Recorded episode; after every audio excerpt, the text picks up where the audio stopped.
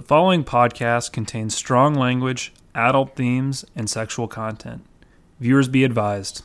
This show is rad. Loosely Canon Podcast does not own any of these stories or properties. All characters and stories shared on this show are fictional, and any likeness to real people or situations are coincidental. You know, I'm gonna be honest with you. You don't know that many Post Malone I songs. know one Post Malone song.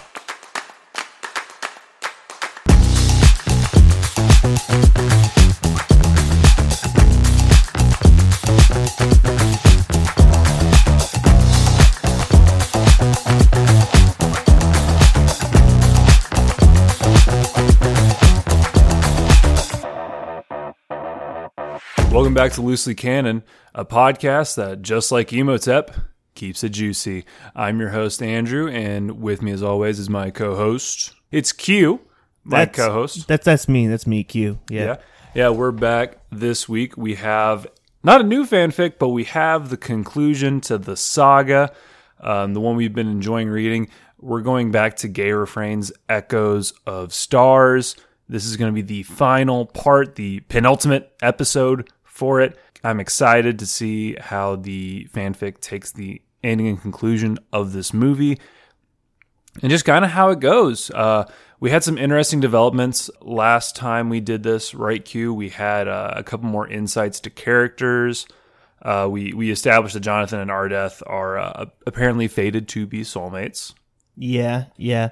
We also found out that Imhotep is unironically our favorite character now. Yeah, uh, Imhotep is unironically hot and fucks canonically. Yep. Uh-huh. Uh, we even uploaded it. By the way, guys, if you haven't yet, check out our Twitter where we have uploaded uh, several pictures of Imhotep. It has essentially become our Emotep appreciation blog.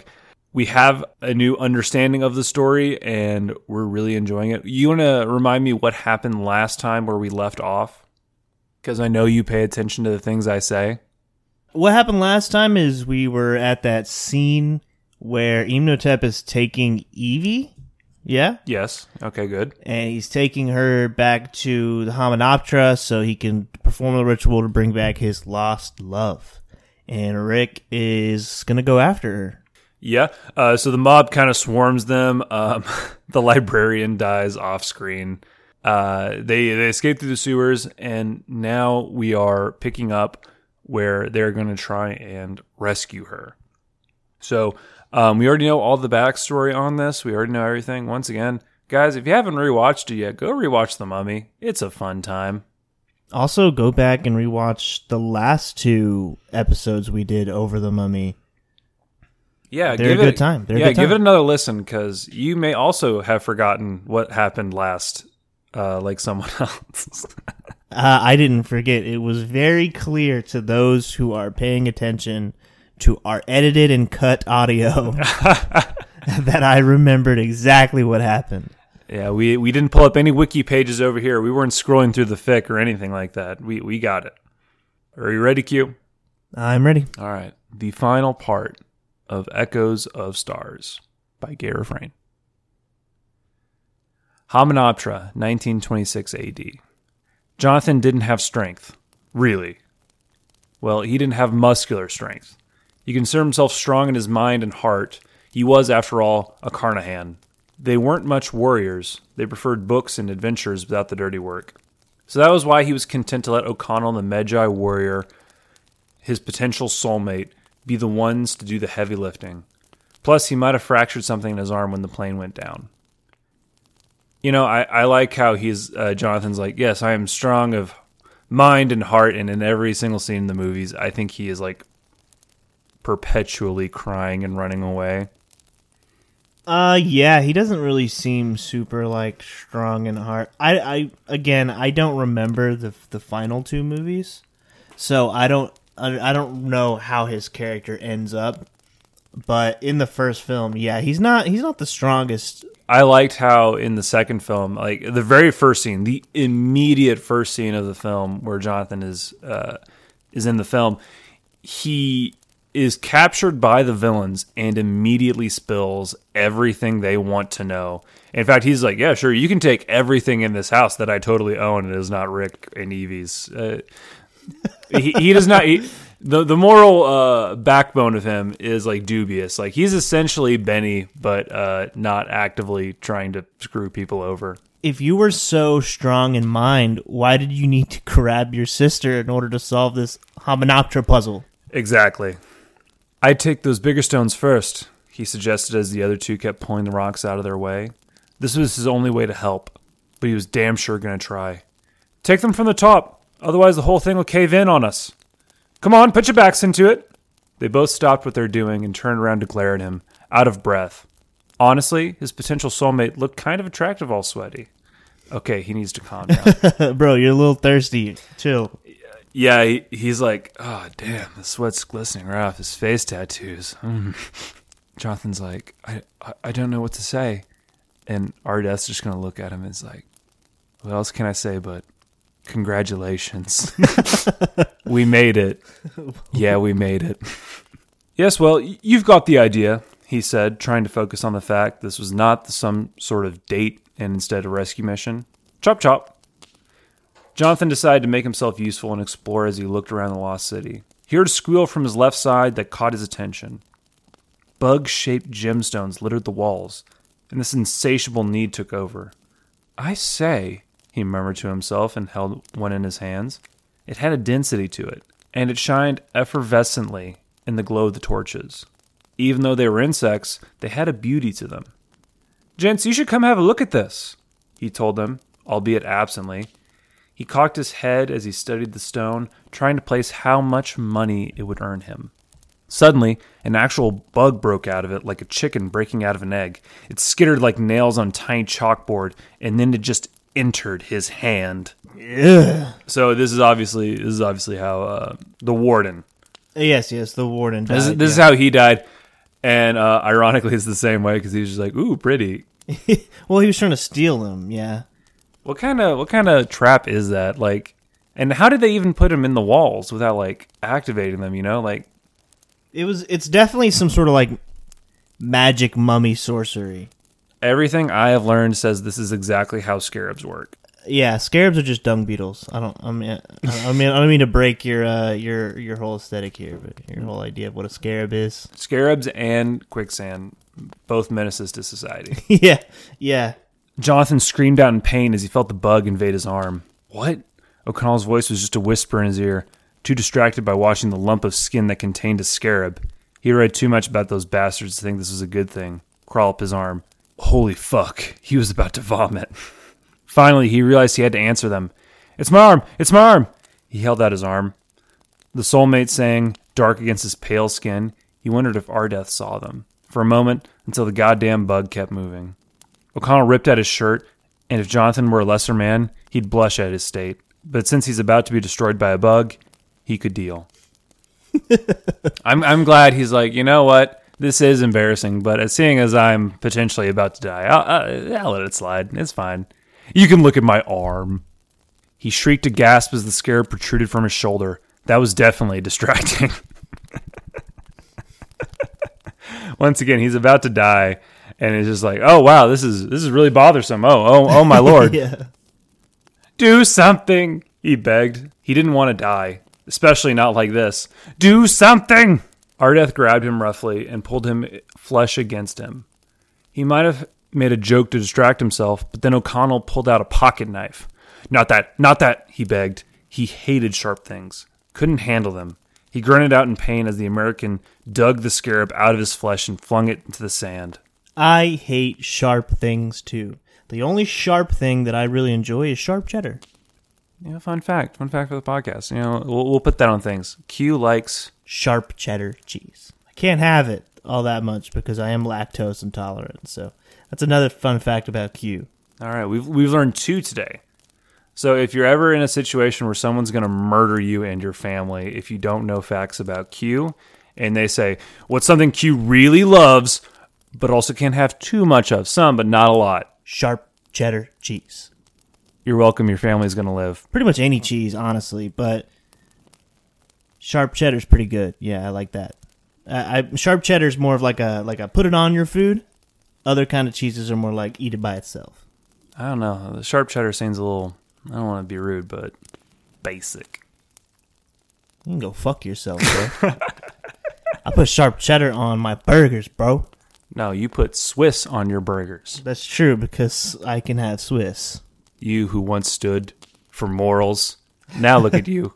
You'll say yes to anything. Ardeth threw Jonathan behind him as the bug kept moving.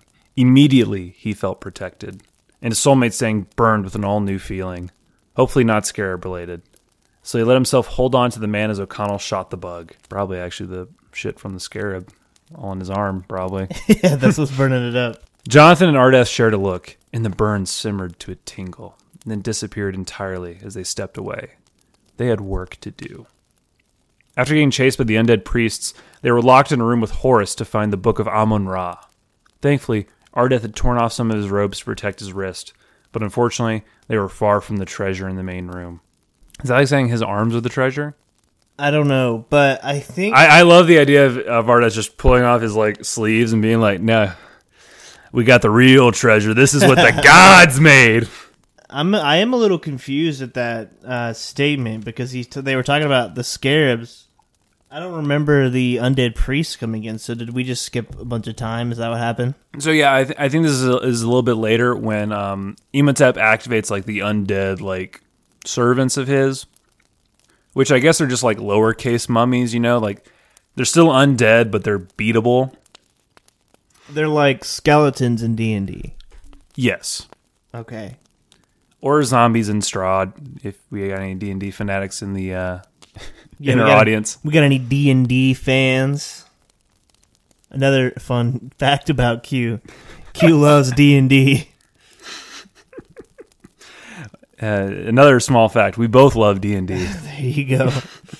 One door was closed, thanks to dynamite, but Jonathan could hear Imhotep's priest drawing near, but he refused to be unhelpful and find another bug again. So he helped O'Connell pull at the statue as Ardeth locked and loaded. Damn, these guys just don't quit, do they? O'Connell snarled. Before Jonathan could agree, Ardeth cocked the gun in his hands. Keep digging. Trusting him, both he and O'Connell unearthed the book as Ardeth shot at any approaching priests. But soon, they started to mob. Now it's like they're a flash mob. They're just like dancing off in the corner. For some reason, you said mob, and I heard mosh, and I'm I just thinking of them in like in like a giant mosh pit, like Exactly. Save the girl, the Medjai said, turning to them. Jonathan looked up. Kill the creature! With that, he ran into the fray. By the way, the most badass part of the whole movie, where he's just like, guys, you go on ahead. I'm going to handle all these guys. yeah, these guys are persistent, aren't they? I guess I'm just gonna have to continuously kill them for the next thirty minutes of this movie, off screen. Stop, there's too many of them. He's like, it'll finally be a fair fight. Jonathan hesitated, and ache inside him urging him to help him, but O'Connell was already going on with the plan. At a loss for words, for perhaps the first time in his life, the last thing he heard Ardeth say was, What are you waiting for? Get out! Get out! As priests surrounded him, O'Connell pulled him away from his soulmate. And that's where Ardeth dies. Yes, Ardeth Ardeth does doesn't come back at all. This this major character has died off screen or off page, and he will never be heard from again. Yep, so tragic. It's it's really it, it is heartbreaking because it feels like we just keep going in circles with Jonathan and Ardeth. They don't make progress; it's just circles. And they got to run away, run away. You know, I'm gonna be honest with you. You don't know that many Post Malone. I know one Post Malone song. Uh, and it's not it's not that I don't like Post Malone. I, I just I don't I guess I just don't listen to Post Malone on my at my free time. Jonathan's gonna go out and start growing a lemon tree. I'll take your word for it. And, okay, all right, fine. Uh, we're gonna listen to more of Post Malone after this episode, apparently. Hamunaptra, 1926 AD. I believe it's still the same day. Yeah, Yeah, yeah, it's yeah, the same yeah. day. Even as she was chained by Imhotep, face to face with Anck-su-namun, and was about to be used for sacrifice, as soon as she heard the first gunshot ring out in the tombs of the Hamunaptra, she knew that Rick O'Connell was coming for her, and it gave her strength. Yeah, it'll be coming for her, all right. Ew. Even as her idiot brother didn't know how to translate stork. Stork? Oh, oh. I thought it was a language. Like he didn't speak stork. Like, Scraw? yeah, it's like, he just said it's a quarter past five. And Jonathan's like, what, are, fu- what are you talking about? You're crazy. She knew they'd save her. So when they appeared at the top of the stairs with the book, she was pleased and unsurprised to find herself correct. Later, after a massive battle, Evie stood with her brother and her soulmate as she watched the mummy's body get submerged in the water. What? Okay, so we just skipped the No, whole fight. no. Yeah, we skipped the whole fight. No, Imhotep, come back. He'll be juicy in heaven. It's okay. I, I, I'm pretty sure they don't. He is not going to heaven. Again, Imhotep. He's never going to return ever again. but yeah, no, never again. He's dead. He's gone. He's never going to return. He'll never be back. Here at Loosely Canon, we are a firm believer that the mummy does not, in fact, return. Before he turned into a skeleton, Imhotep whispered in ancient Egyptian, Death is only the beginning, which he translated for them. That's kind of. They didn't need to know that. He's like, Yeah, foreshadowing. Did he say it in stork? Imhotep, slowly dissolving into the water, turning into a skeleton, looked at Evie and said, Also, uh, are there storks in Egypt? Yeah, I believe there's like herons, um, or like spoonbills or something similar. If there's no storks, I mean, I I don't know anything about Egypt, but if there's no, I mean, I know a lot about Egypt, but Do I don't. do you know want to solve that? Uh, The birds of Egypt. see if you can Google real quick what a hieroglyphic stork means. So it says here the white stork does migrate across Egypt. Yeah, so they see them. They know about them. What does the word stork mean? Like, you can look up like hieroglyphics real quick. Like, Give me that Rosetta Stone. So, if you gave me money, uh, we we have the meaning right in front of us. If you had said, "Hey, Andrew, what what do you think a stork means in ancient Egyptian hieroglyphics?" My first guess probably would have meant it means literally a bird. Like it's like, hey, look, there's a bird. There's a stork. That would have been my first guess. Yeah. Apparently, uh, the stork hieroglyph means transcendence upon death, Uh huh. and it's apparently an untranslatable concept. Uh, Transcendence upon death. Maybe that is literally exactly what the mummy did. Death's only the beginning. ooh, He literally spoke stork at her. yeah, I don't know if Gayrefrain planned this, I, I think she did. but it is literary genius. And the fact that it's an untranslatable concept, and he and Evie's like, Jonathan doesn't know what it means. And it's like, I don't think you do either, Evie. fucking idiot. He doesn't know an untranslatable concept. How dare he? then the walls started to shake and lower. She tried to remember a reading, any reading, to see if they could beat this. I like how it's like the walls are closing in. Oh God, what was that one book I read? Dictionary? No. Thesaurus? Mm, To kill a mockingbird. No, that no, only no, works no. for mockingbird. Oh, how to escape ancient Egyptian death traps. That's the one. That's the one we were thinking of. Yeah, yeah. by R.L. Stine. but O'Connell just said, Time to go, and tugged her away, holding her hand. Honestly, probably the best course of action. I'm trying to figure out what book I need in this situation. If you and it just give me five to ten minutes, It just occurred to me. Run. Wow. Genius. probably the best course of action. Plus, his hand was oddly soft and coarse in the right ways. And the saying on her ribs felt like it was serenading. She kind of wished it would calm down during this hectic moment, but it was too much of a pleasant feeling for her to really mind. All three of them ran, even though she tried to salvage the book, as sand closed in around them. They ran through the room of gold, this time having to rescue Jonathan as they ran up the steps. O'Connell's hands kept going for hers as they ran, and she let it anchor her after all she'd seen in the past few days. That smarmy bastard Benny kept calling for them, but they had to leave him behind. Good riddance, honestly, as cruel as it was. Did they hear Benny in the in the actual movie? I thought Benny just dies in a random room. I don't remember. I for some reason I feel like he did call out to them and and Rick tried to save him, but he couldn't make it under, and so he had to find to try to find another way out. I remember Benny's actually the one who causes the whole thing to fall down because he's like trying to take gold out. Yeah. And there's some random ass lever which apparently she pressed down on, caused the whole place to sink. it's just in a random spot. Which I I want to see them cover that on like if that was a real thing, I'd love to see them cover that on like you know like the History Channel or whatever. And they're like the ancient Egyptian architecture so uh, astounding and uh, structurally safe, except for one random switch they put at random spots in the structure, which would cause it to all crumble and fall apart. yeah.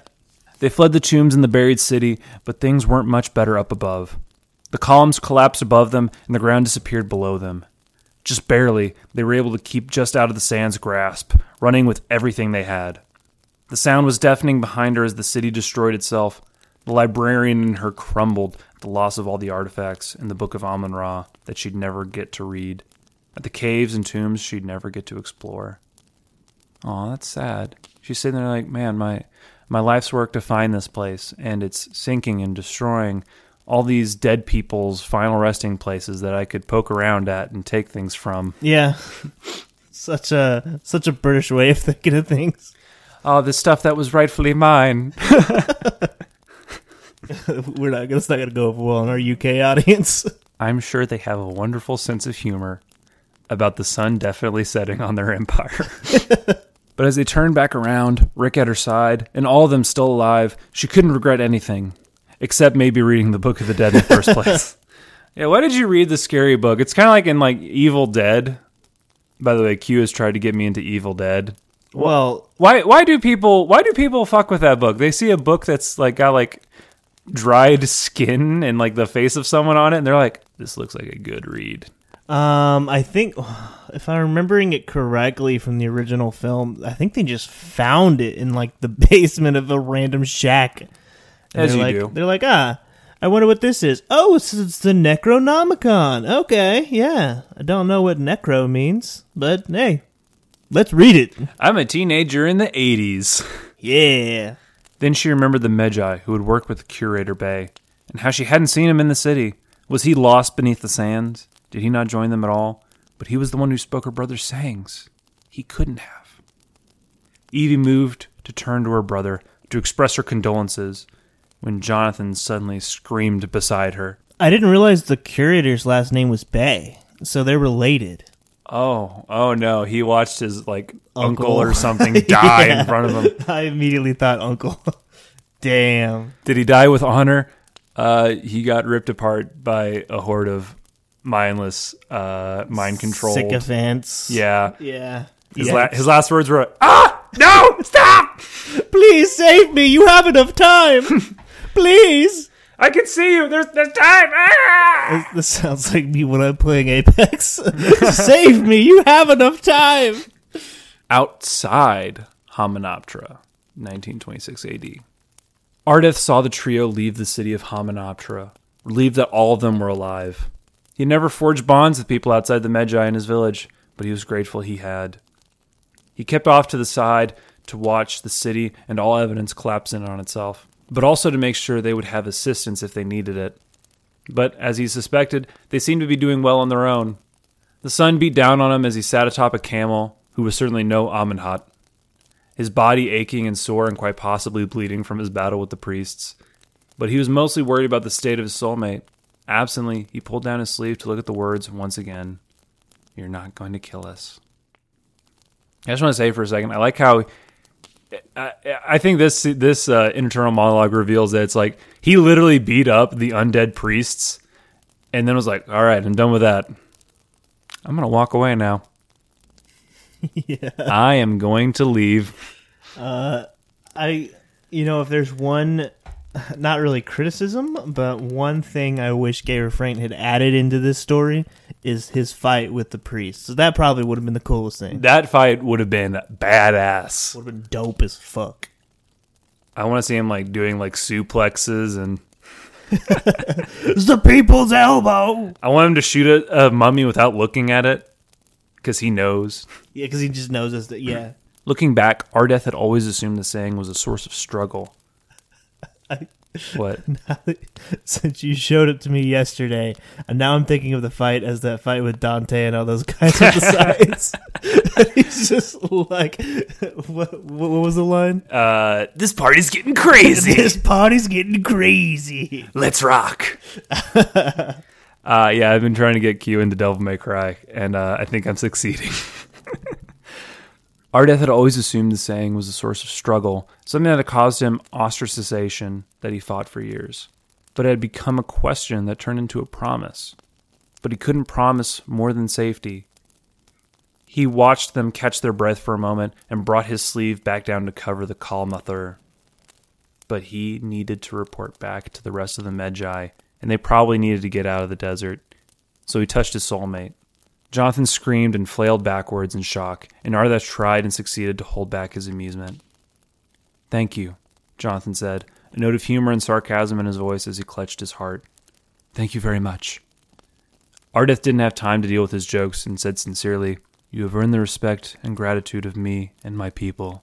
Yes, well, it was nothing, Jonathan said as Evelyn smiled at him and Rick just nodded. It seemed to represent them all quite well. May Allah smile upon you always.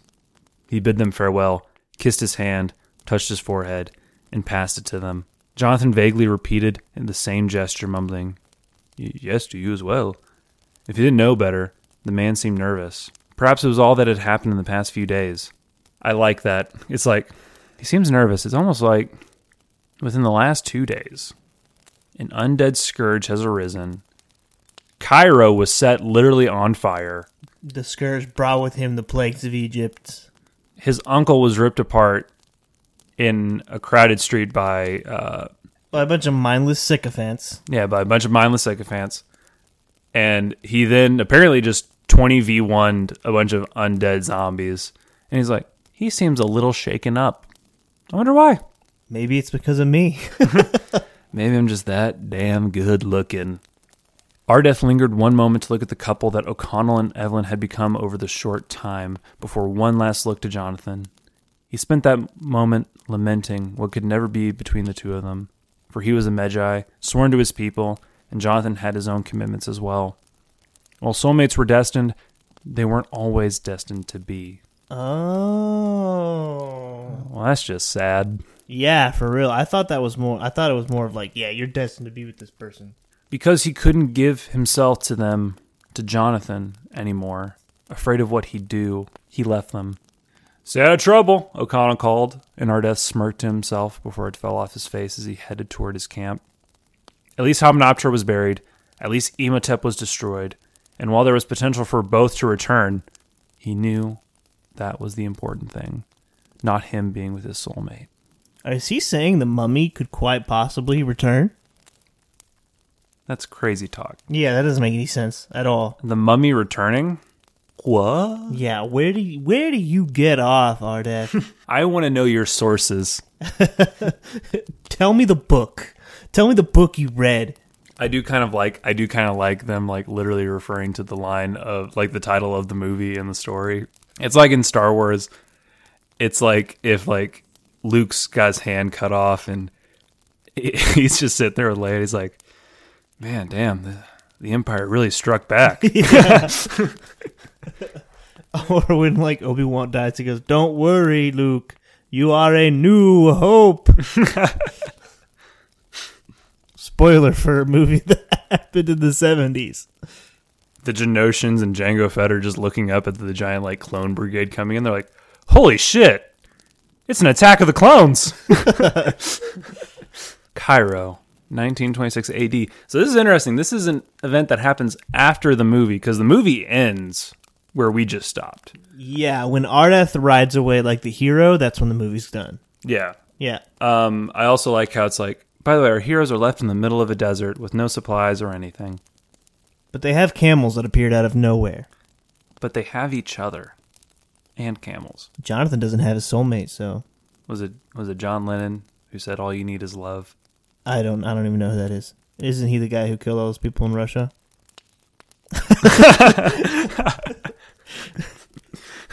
Yeah, you know the Beatles. It was John Lennon, Joseph Stalin, Trotsky. Oh no! we oh all no! live in a little red submarine. Oh no! He's the guy from CNN, right? Yeah. Rick sat on Evelyn's bed as the woman in question paced in front of him. You're going to burn a rut in the floor, he told her, and the place is already damaged enough. She paused just enough to fix him with a glare. I honestly don't know what to do, she continued, hands twisting in front of her as he kept pacing. The city's in shambles, and it is completely our fault. Your fault. I'm glad that we're allocating blame right now. I mean, she did read from the book. All And- Rick did was look good and kick ass. That that is true. Rick is blameless. And the library is still a disaster. I never did quite clean up like I was supposed to. There's no curator. There are funeral services to arrange. Jonathan found his soulmate and lost him, and started to breathe uneasily, and Rick felt his heart clench at the sight of her so unnerved, and he felt bad for teasing her.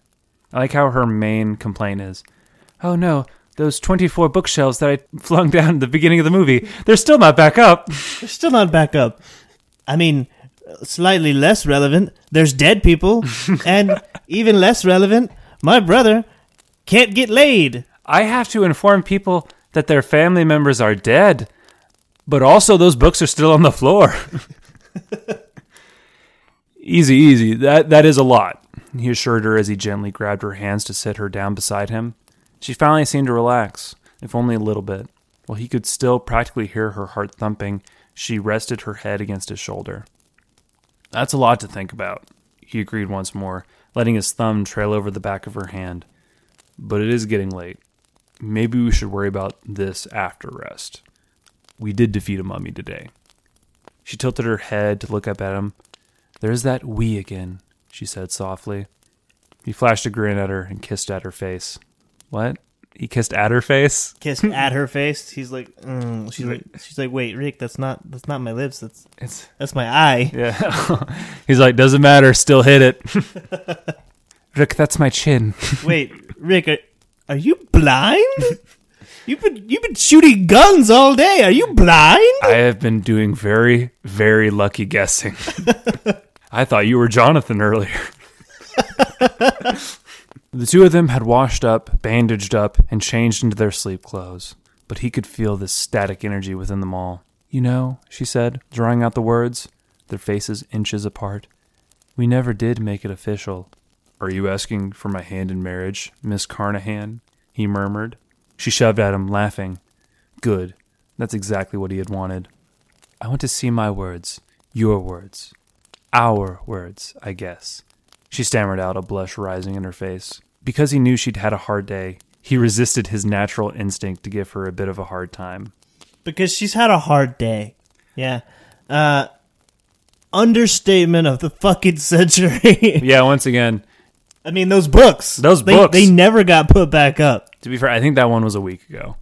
Which also, Yeah. they've been on the floor for a week, and you're saying no one's picked them up. I'm not saying everything's back, but now even one person's like, "Oh man, I work here. I should probably." He was like, "Nope, not my problem." Keeping his eyes locked on hers, he slowly unbuttoned his nightshirt and shrugged it off, letting it fall to the floor. Her hotel room was already a mess, and he honestly had better things to worry about. Rick took her hand and placed it by his shoulder, finally breaking the eye contact so that his words faced her. This is the man you stole it from. She repeated the words as her fingers traced over the lines of the words. Is it wrong to be grateful that my brother pickpocketed you? Yes. She shoved at him once more, but did give him a smile when he turned back around. Before he could ask, the blush in her cheeks flared up once more. Without a word, she slid the sleeves of her nightgown down. Rick swallowed at the sudden tightness in his throat and watched as she shielded herself, except the words. Yeah, 'cause Yeah, 'cause he ain't gonna see the rest. Nope. And who's the broad? He repeated his words again, staring at the way they stood out against her skin. Well, he trailed off. She's an amazing, intelligent, powerful woman who knocks the breath out of me every day. And then she beamed, and it was sunlight. And he knew in that moment he would fight a million mummies for her every day just to keep her with him.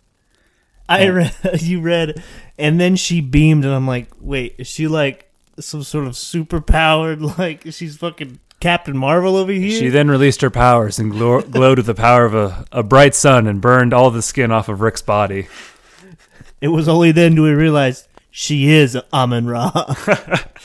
I there is nothing after that uh, paragraph ends, but I'm gonna add, and then they fucked, Yeah, I mean it was obvious that's where it was going. Yeah, and then they boinked, they boned.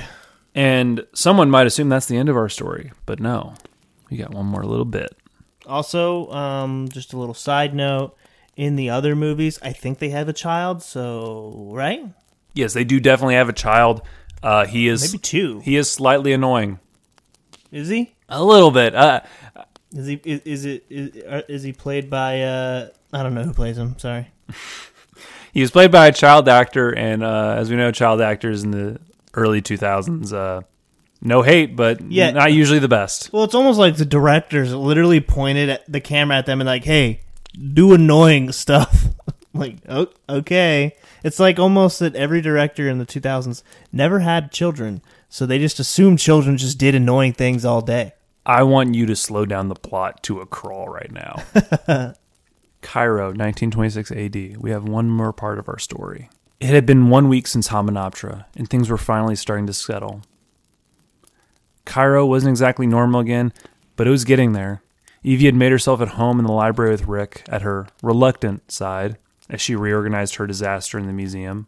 I love how she just stayed and changed the like cleaned up the museum, not the flaming buildings in Cairo The, the books are the real loss. that she caused. Also, in my books. mind, she did list the things in order. I like to think she's like, okay, I'm going to organize the museum and then I'm going to call about the funerals.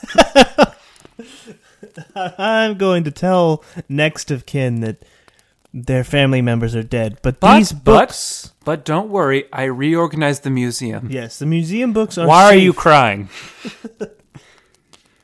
Jonathan was happy for them. He really was. His sister, as insufferable as she was, deserved happiness.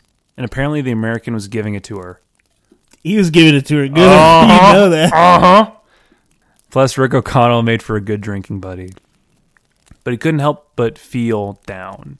Even though they had some treasure, he was right back where he started drunk, ridiculous, and alone. Granted, he now had gold to spend, but Old Mum had insisted on setting up a chart and a budget to make sure they didn't draw too much attention to themselves. He sat at the bar in the place where they had tasted the alcohol that flowed his blood. He didn't feel like going far for a nightcap, and the bar itself was nearly empty because of all the damage. But the booze was still there, so he was too. Glenlivet tasted wrong after the latest connotation, so he sipped a Jameson that cost too much and let himself wallow. He had met his soulmate, potentially. They had never got to confirm it. Seeing the words you speak on the person you are destined to love forever is a special, important moment. And his saying was ripped for all to see at a moment he was about to be eaten by a scarab from the inside out. Plus, he hadn't even seen Ardeth saying. He was denied that too. He threw back the rest of his drink and tapped his fingers on the bar counter. Keep them coming, he said to the bartender. That wasn't British. You got to do that again. No, I was I was doing him drunk. I mean, if you want me a drunk British person, keep them coming. keep them coming, he said to the bartender. You are like a camel. A familiar voice broke through his ears. Or, or do camels drink a lot? Are camels known alcoholics? Uh, camels drink a lot in one sitting, and then they store a lot in their humps for later use. I, I I'm just imagining a, a camel just shooting back bottles of Jameson, just like Yeah. I can stop anytime I want to. Camel's like, this alcohol is gonna get me through the whole trip. It's gonna get me through hump day. How romantic, Jonathan said without turning around. I'm swooning. Considering how you're drinking, it would be a possibility, Ardeth said as he sat down next to him on his right. The phrase right hand man repeated endlessly in the back of his head for some reason. What are you doing back here? He asked the Medjai. I don't know if that's too drunk. that just sounded like somebody with a lisp. Yeah. What are you doing back here? he asked the Medjai. Last I recall, you left us in the desert. And you made it out fine. The Medjai was unrepentant, but I I wanted to be sure. Noble of you, Jonathan relented, fingers clutched around his drink, but not actually taking it down. I did you see my mock? Yes, I did, the desert man answered. Jonathan didn't know why he expected anything but honesty. I didn't expect my soulmate to be someone like you, Jonathan said. It wasn't even the realm of things to consider when I was 13. I was the only one in my village with an English Kalmathur, Ardeth revealed. It started quite the conversation. Can I see? Jonathan blurted. He couldn't entirely promise that he wouldn't have said the same thing sober, but at least he could hide behind the whiskey, one of his favorite defenses. Wordlessly, Ardeth pulled up his sleeve, the dark robes nearly a perfect match to the ink that uncovered. Right below it was a faint scar, but all he could really see were the words he spoke. You're not going to kill us, Jonathan read aloud. He swallowed at the confirmation. I don't suppose there's anything to do about this, do I? He wasn't sure that the sentence made sense, but he hoped the warrior understood. Ardeth said nothing. You know, if someone came up to me and said, Hey, do you want to see my words? And I'm like, Sure, what are your words? And then they show them to me, I 100% would not be able to tell if those were the words that I had said to them. That's that's fair, but also his are very hyper specific. His are very hyper specific, but I just wouldn't realize if I was the one who said those words. So I think my strategy going into this would be every time someone said the words that were on my skin, I would immediately say, Boom jiggly! so, so that way, whoever my soulmate was would just have boom jiggly on their body somewhere. Oh fuck. so you're just gonna be walking around like a little floozy, just using your words however you want. yeah, yeah, pretty much. You're putting your words on everybody. Except the problem, the problem is that if there was like a group of people that was like boom jiggly, uh, I wouldn't know if any of those people were my soulmate until I saw the words. You know. And then you found out that in Egypt, boom jiggly is actually a very common phrase to use. like everybody uses that one. and you just get start sweating really nervous, like, uh. Ardeth said nothing. He just leaned over so lips pressed against Jonathan's cheeks for a soft, lingering beat. He swallowed at the sensation of stubble against his own. It wasn't unpleasant at all. Hata marastina tuablir maratan uraka, he murmured. Nusialakar. I have no fucking clue what I just said. So there's a note down. I don't know if you've read this note down here at the bottom of the story. Okay, I used Google Translate for the Arabic, and I completely acknowledge that all the words I used might be total nonsense. So I apologize. Here are the attended translations. Well, it's a good thing I don't speak Arabic. Yeah. I can't I can't argue. So Kalmathur is effective saying. Yeah, yeah, it's like it's the soulmate saying. Okay. And that thing you just said, until our paths cross once more, my other half. That's sweet. Yeah. Yeah, a lot of languages are just much more romantic than English. I would have said something like, I bet, see you later. I, I would have half expected the way the the way the story's ending. It might have been like until the mummy returns. Until the Scorpion King is shown. Until the dragon emperor. Jonathan said nothing, but turned his face so that their lips caught on each other as Ardeth pulled away. I, I don't know what that means, Jonathan said as Ardeth was no longer in his space. But I intend to find out. Ardeth smiled, a faint twisting of the lips. I am sure you will. I hope this isn't the last time I see you, Jonathan admitted. This one he definitely planned on blaming on the whiskey. Ardeth pushed off the stool and pulled the sleeve back down. Knowing your luck, he said with a hint of humor in his voice, I'm sure it won't be. With that, Jonathan was left alone once more. And that ends Echoes of Stars by Gayrefrain. So we did three full episodes of Echoes of Stars. Um, almost ten thousand words, right? A little less. Like Uh, I think I think in total it's I think it's eighteen thousand actually. So it is eight thousand words. Um, apparently, I just read very slowly. Yeah. So it's eight thousand. You don't. You don't. No. No. No. Don't. You don't agree with that. Shut the fuck up. it's it's eight thousand words of content, and part of the reason why we we split it up into three is there was a lot more substance than just hey let's fuck right. But I I really enjoyed every episode we did of this one. Um, I liked the story. I liked the writing. I had a I had a good time. Yeah, I enjoyed it. It was, I mean, it's definitely different than a lot of the stories we do on this because, you know, as much as we joke, there isn't just like several paragraphs of just, and then they fucked. Yeah, no, I mean it, it's not like the other stories are like, oh, and then they fucked. It's just there is uh, probably about 20 to 30 minutes straight of reading where it's just sexual acts being performed. Mm-hmm.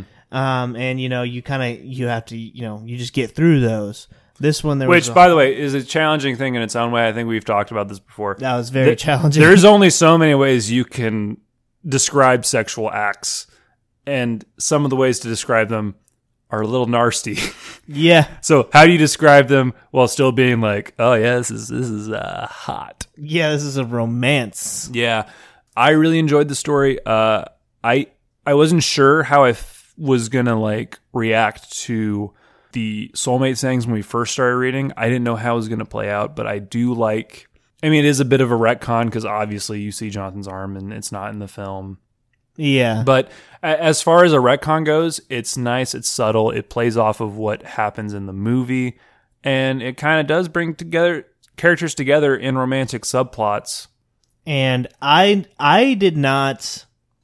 Obviously, wa- watching the movie, you don't get any romance between Ardeth and Jonathan, or at least I didn't. No, But after reading the story, I kind of ship it. yeah, no, it's Kind of ship it now. it's so- kind of nice. Though I am like, Gayrefrain. You got to write a you got to write a sequel to this because uh you haven't, but I re I watched The Mummy Returns, and I think there's even less time with Jonathan and Ardeth in that movie. In fact, at the end, I don't even think they cross paths at all. Really? Yeah, no, no, no. Like Ardeth is like in the middle of the desert fighting like a bunch of undead jackals, and Jonathan's like in the middle of a forest far away. Damn. Yeah, they need to. So, Gayrefrain, you need to write a sequel to this. Bring Ardeth and Jonathan back. I, I we've heard Rick and Evie's story a million times. Get us some more of that Jonathan and Ardeth action. Yeah, give me give me Jonathan and Posty any day.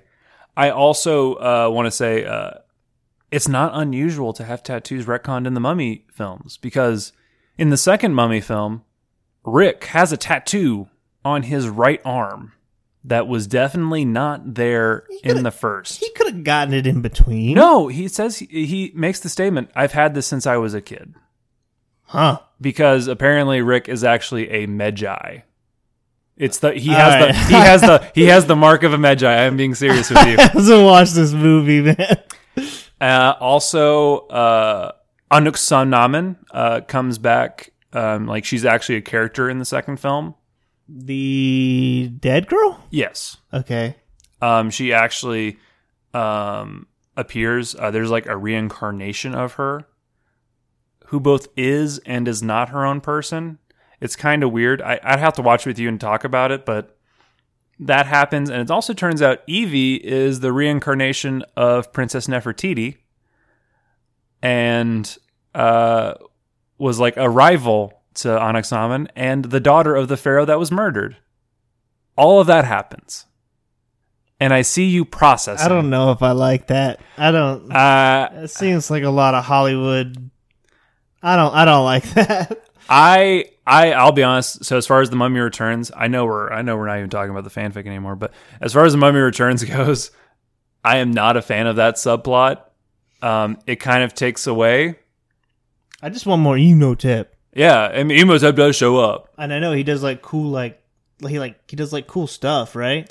I I, I, I remember watching. I don't know if it was like Return, uh, like Scorpion King or whatever, but I remember Imhotep was like doing some crazy magic stuff, and I was like, "Oh, sick! The mummy's back. He's returned." uh, honestly, I don't think he does anything in the second movie that he doesn't do in the first. Damn. We'll have to rewatch it. But guys, in the meantime, we want to thank Gayrefrain one final time for the story. We've obviously enjoyed it. We hope you enjoyed this last part. And we also hope that you'll reach out to us. Um, either email us at looselycanonpodcast at gmail.com. Uh, you can find us on Twitter at looselycanon. And hopefully, by the time this episode airs, we'll have set up some other socials. Um, we'll link these all in the show notes, as well as the link to Gayrefrain's story, Echoes of Stars. Once again, please share it. Kudos, write comments, let her know that you loved it. We're uh, we're always shit posting on Twitter. Yeah, and, I, and we're giving we're always shit posting and we we're shit giving like aggressively on Twitter. yeah, and we're we're giving like hints of what the next episode's gonna be. We talk about our other episodes, so if you want more information, if you want, because Twitter's where we're gonna send out a lot of this stuff. So if you want more info as to what we have coming up, maybe a possible unedited version of content on Patreon or something like that, we'll send it mm-hmm. out on Twitter. We'll we'll we will connect it all to you. Um, so follow our Twitter if you want all that info. Yeah, exactly. And always remember, please share our podcast. If you like it, you love it, support it, share it with people. Let us know. We would love to. Uh, Justify dedicating more time to the podcast every day. which we do. We do. We, we, we, We we spent so much time on this thing. But guys, that's all we got for today. Uh, we appreciate you guys joining us today. We hope you have a wonderful day, and we'll catch you next week. Catch you on. Well, I'll I'll let the outro say it. No, no, you don't want to do it? Let's do it together real quick. No, no, no, No, no. no, the, no. the outro's gonna say it. Oh. Catch you on the flip side. Thank you for listening to our podcast. We hope you enjoyed this week's episode. Please rate and share our show on whatever platform you are listening on. A big thank you to our fanfic authors for giving us their wonderful stories to share with the world. Please give kudos and support to this week's entry through our show notes. This has been Loosely Canon, and catch you on the flip side.